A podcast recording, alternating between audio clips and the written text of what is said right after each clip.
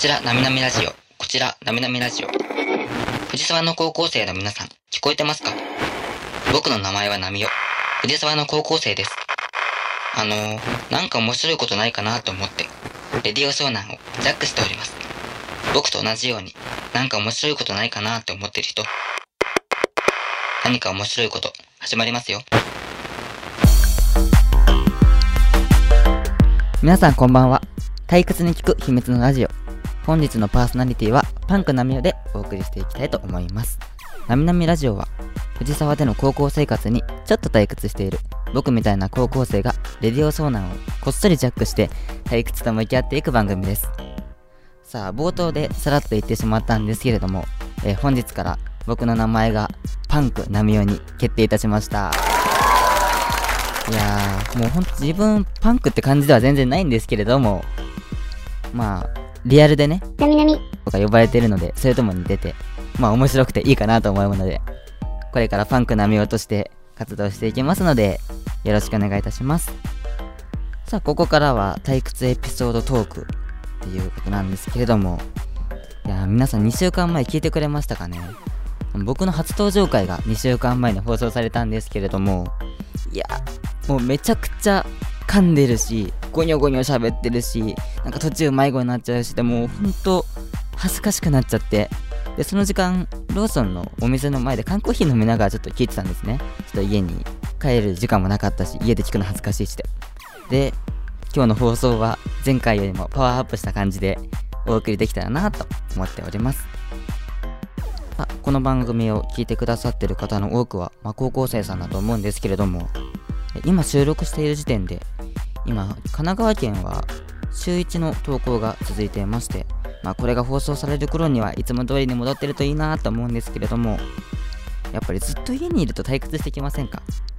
もう僕もね、やっぱ夕方くらいになってくると、ほんとやることなくなっちゃって暇になっちゃって、ちょっとお散歩しようと思って、結構10キロぐらい歩いたりもするんですけれども、やっぱお散歩中何も聞かないと、それはそれでまた退屈になっちゃうんですよ。なので、音楽聴いたり、ラジオ聴いたりしながら歩くんですけど、で、その時聞いてたラジオ番組が、あもう半蔵門の方のラジオ番組で、で、その番組がまだ始まって半年ぐらいの、ほんとなみなみラジオと同じぐらいの、まあ番組で、で、そこの企画でやってたのが、人気番組になるには、みたいな企画で、で、そこで紹介されてたのが、神ラジオと呼ばれるラジオ番組では、スタッフさんが汗水流して書いてくれた台本を忠実に無視して番組の進行も考えずパーソナリティが話したいことをどんどん話して時間がなくなったらコーナーを潰してどんちゃん騒ぎするのが人気なラジオ番組の一例です。みたいなことを言ってて、まあ、このラジオとかは台本とか自分で考えたりもしますしあの番組は2人で僕は1人でみたいな感じで、まあ、違うところはあるとはいえちょっとね少しこれを見見習ってもう話したいこと思う存分話してもうアドリブどんどんぶち込んで騒ぐっていうほどの実力はまだないんですけれども少しはこれをね見習ってもう前回の収録の時にもっと調子乗っちゃっていいよって言われたのでちょっとね今日はテンションを高く元気よくねお送りしていけたらいいなと思います。ということで今日も退屈に向き合う30分間お付き合いよろしくお願いいたします。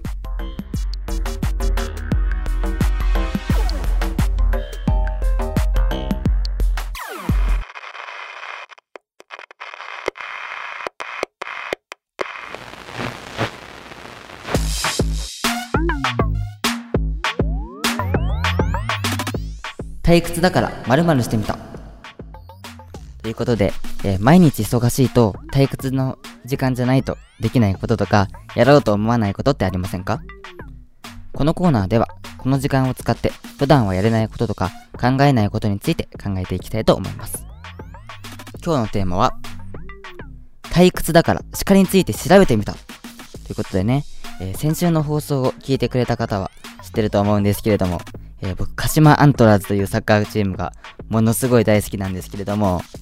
もうほんと鹿島がなければ生きていけないぐらいなんですけど、でもね、思ったんですけれども、鹿島アントラーズのことは大好きだけど、鹿についてってあんまり知らないなと思って。えーなので、今回は鹿について調べてきたので、ちょっと皆さんに伝えていけたらなと思います。あここにね、いくつか質問があるので、それに沿って答えていきます。まず、鹿といえば何？ってことなんですけれども、ちょっとね、ネットで鹿といえばみたいなこと調べてみたんですよ。そしたらね、やっぱ奈良がものすごい、もう群を抜いて強くて。でもね、思うんですけど、奈良の鹿って、もうあんま知られてないんですけど、茨城にある鹿島神宮からやってきたって言われてて。で、しかも、アントラーズのアントラーっていうのは、鹿島神宮の鋭く尖った鹿の角を意味するっていうことで。で、しかも、マスコットキャラクターの鹿尾くんは鹿島神宮の鹿がモチーフなので、もうやっぱ鹿といえば鹿島アントラーズってことでいいんじゃないかなと思います。さあ次。鹿の生態について。鹿の生態。これも調べてみたんですけど、やっぱ人間と一緒で、鹿にとっても見た目がものすごい重要らしいんですよ。鳥もそうですし、鳥のトサカとか、ライオンのたてがみみたいに。で、人間の顔みたいな。やっぱね、立派であればあるほどオスとして優れてるらしいんですよね。もうやっぱどこ行っても見た目が重要ってことでね、悲しくなってきますけど。え次。えそしてね、鹿に対しておとなしいって印象を持ってる方って多いと思うんですけれども、やっぱ奈良の鹿とかは人間に懐いてるんじゃなくて慣れてるだけらしくて。なので意外とすぐ攻撃してきたりするらしいんですよ。なので、皆さん奈良とか行った時は注意してください。さあ次。えー鹿のトリビア的豆知識。ということでね、え先ほどにも言った通り、鹿もね、たまに攻撃してくることがあるんですけれども、なんとどの鹿も同じように攻撃してくるとは限らないらしいんですよ。宮島、よく広島の？修学旅行とかでよく行く。宮島の鹿は攻撃の時に四角をつく左サイドアタックで攻撃してくるらしくて。でも奈良の鹿は正面突破を得意としてるみたいです。いやまあどうでもいいんですけどね。さあ次。鹿は飼いたい？ってうーん。やっぱ鹿ものすごい大好きですしですけどやっぱ鹿攻撃してきそうなんでね。まあ、左サイドアタックか正面突破か分かりませんけど攻撃してきそうなんでやっぱ買うのはやめときます。さあ次。もしもアントラーズのキャラを鹿から変えられるとしたらどんな動物にする？っていうことなんですけれども。いやーでもやっぱ30年の歴史がありますしぱ今のね鹿尾くんとか鹿子ちゃんとかアントンとかやっぱ大好きなので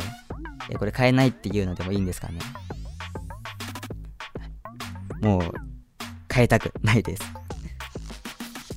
あっていう感じでバーッと紹介してきたんですけれども、え皆さんいかがだったでしょうか？もう鹿島アントラーズのね鹿なので、もちろん前から鹿は大好きだったんですけれどもいろいろ調べてみると知らないこともたくさんあってものすごい面白かったです。皆さんもねぜひ自分の好きなものとかもまた改めて深く調べていったら新たな発見があったりするかもしれないので面白いかもしれませんよ。すいませんねもう鹿の話ばっかりで。バカみたいって思うかな？そろそろ退屈してきたので次のコーナーに参りましょう。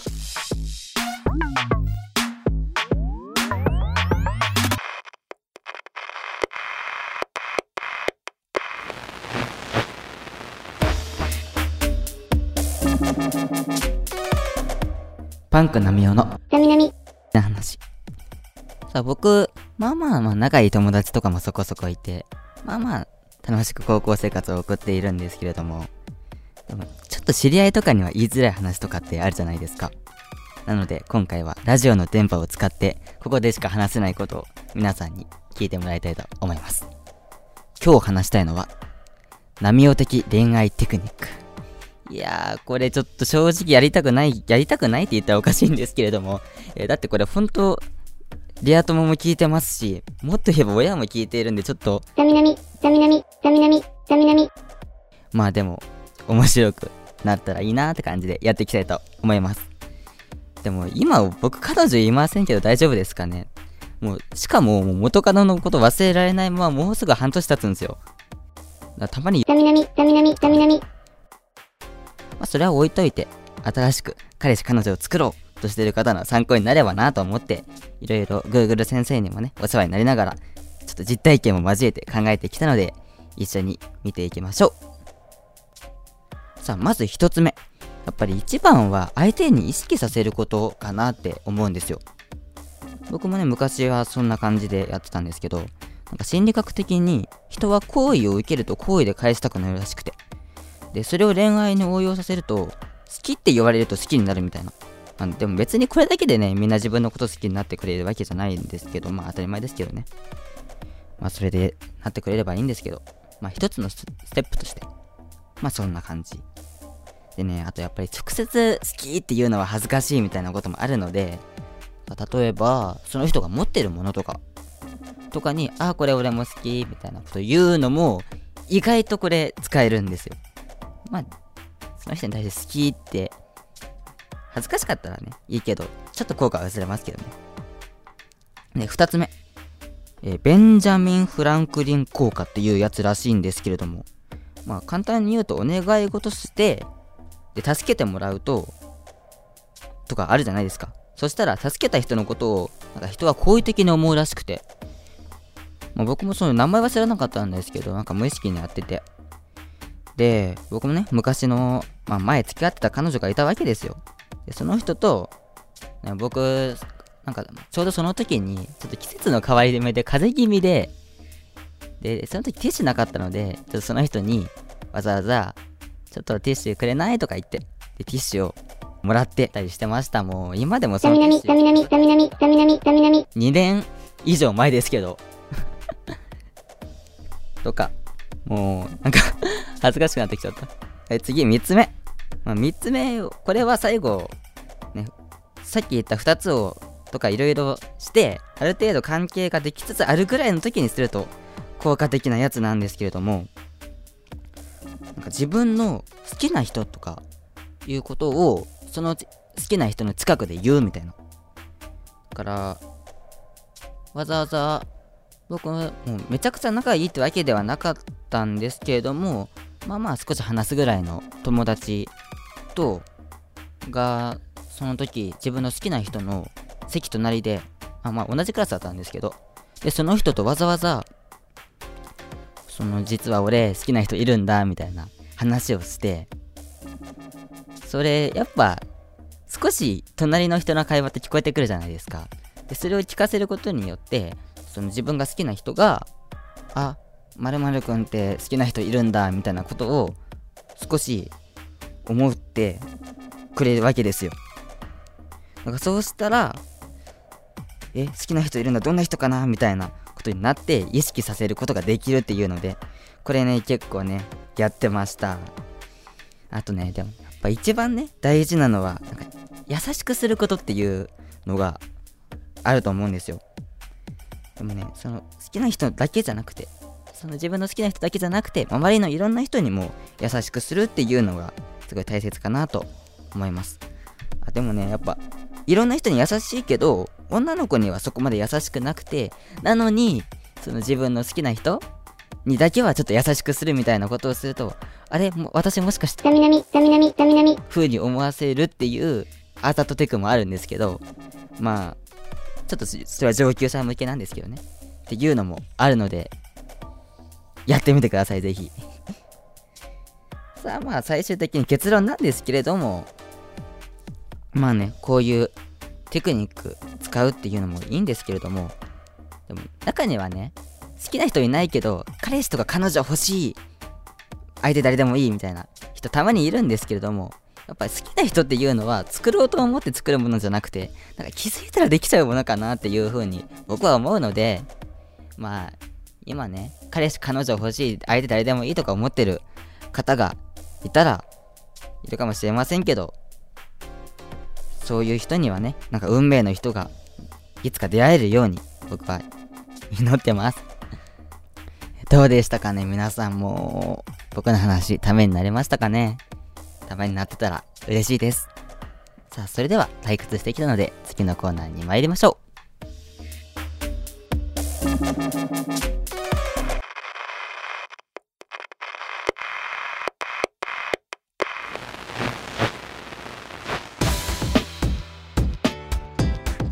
退屈だから僕のルール紹介します。先週はね僕の愛するもの愛する鹿島アントラーズについてお話しさせていただいたんですけれども引き続きねもっと僕のことを知ってもらいたいと思いまして今回は僕のルールを紹介していきたいと思います。皆さんも自分のルールとか持ってたりしませんかね？なんか音楽を必ず家でもウォークマンで聴く人とか人前で涙を見せないとか、まあ、そういう感じで。まあ自分のルールってねその人の本質とかが見え隠れするかなと思いましてね。ちょっとルールを紹介していきたいと思うんですけれども。でもね正直自分のルールっていうのが僕あんまりなかったんですけれどもちょっと頑張って振り絞って5個集めてきたのでじゃあ早速僕のルールを紹介していきたいと思います。ルールその1毎朝起きたら必ずコーヒーを飲む。これねさっき言ったらちょっと渋いねって言われたんですけども。でもこれ同じことしてる方結構いると思うんですよね。なんか僕すごいねなんか猫かなってぐらいすぐ眠くなっちゃって。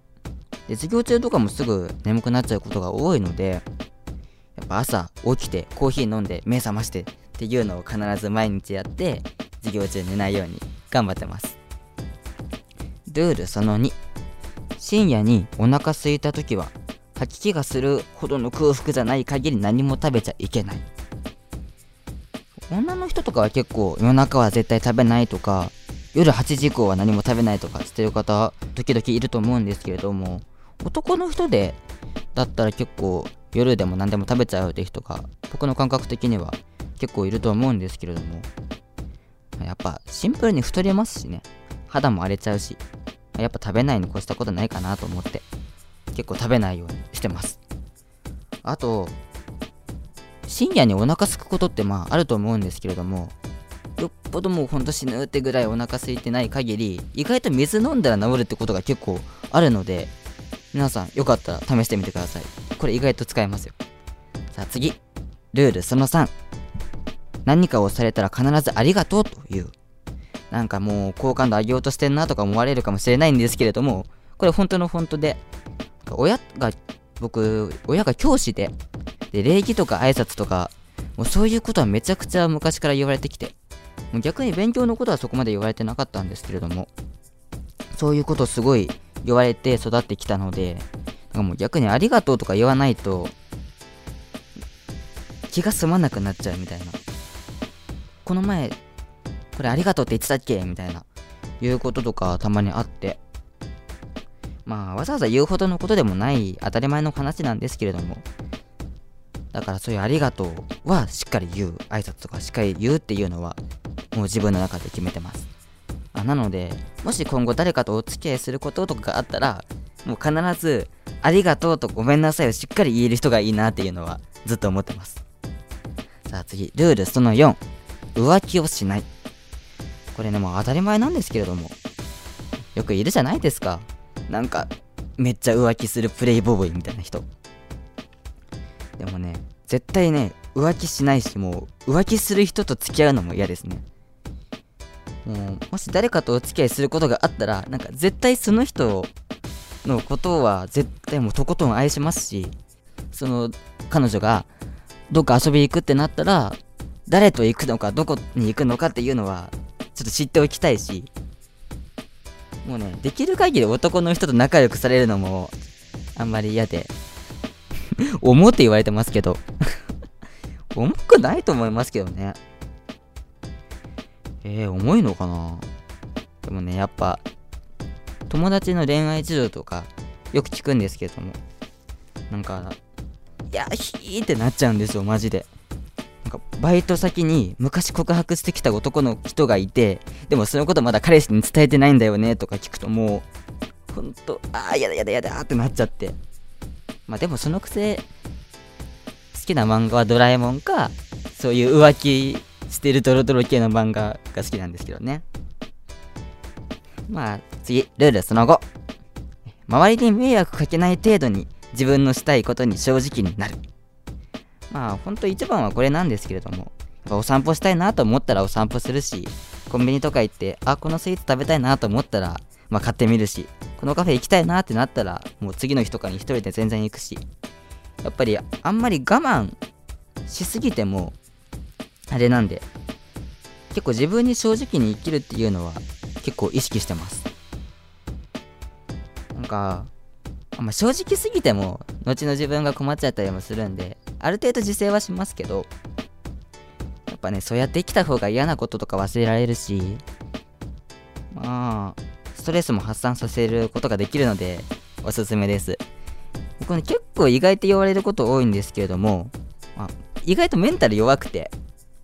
でね、だから、時々もうすぐストレス溜まって一人で病んでっていうことがあるので、まあそういうのはなるべく周りに見せないようにしてるんですけれども、まあそういう時にね、我慢せずに自分の欲望のままに生きるっていうのはすごいいいなと思うので、ちょっと今ストレス溜まってんなっていう人がコンビニでスイーツとか買って食べてみたりするのも意外とおすすめです。さあ、5個。さあ、皆さんいかがでしたでしょうか？きっとこのラジオのね、スタッフ、スタッフの皆さんはね、なぜか僕のこと変な人って思ってるみたいで、なんかもっと衝撃的なの期待されてたかもしれないんですけれども、えー、普通のばっかりでちょっとすいません。まあでもこれならね、きっと共感してくださる方も多いと思います。3個以上共感してくれた方は是非ね、なみなみラジオに遊びに来てください。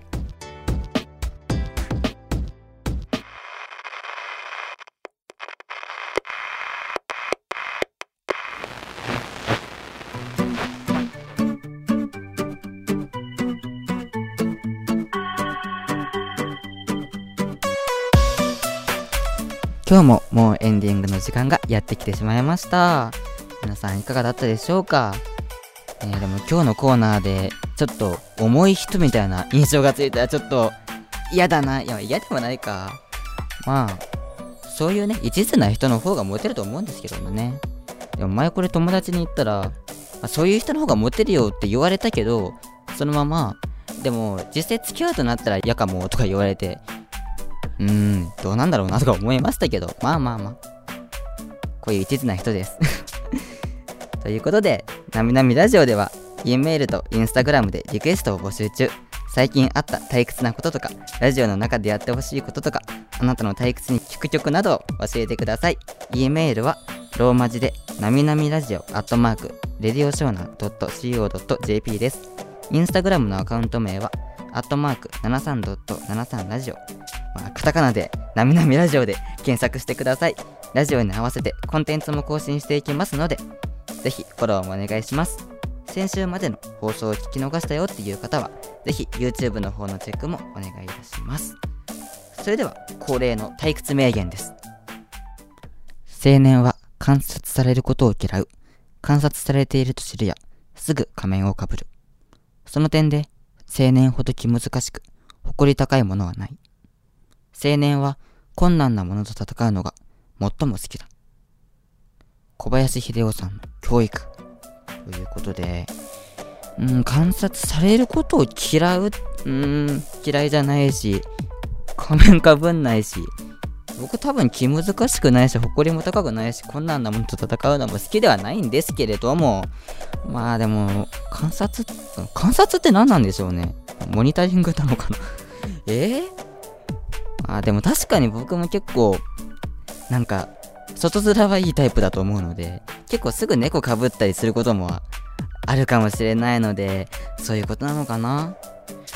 まあ僕は分かんなかったんですけれども、まあ解釈は人それぞれですからね。多分これがめちゃくちゃ刺さってる人も中にはいると思います。まあ僕は分かんなかったんですよね。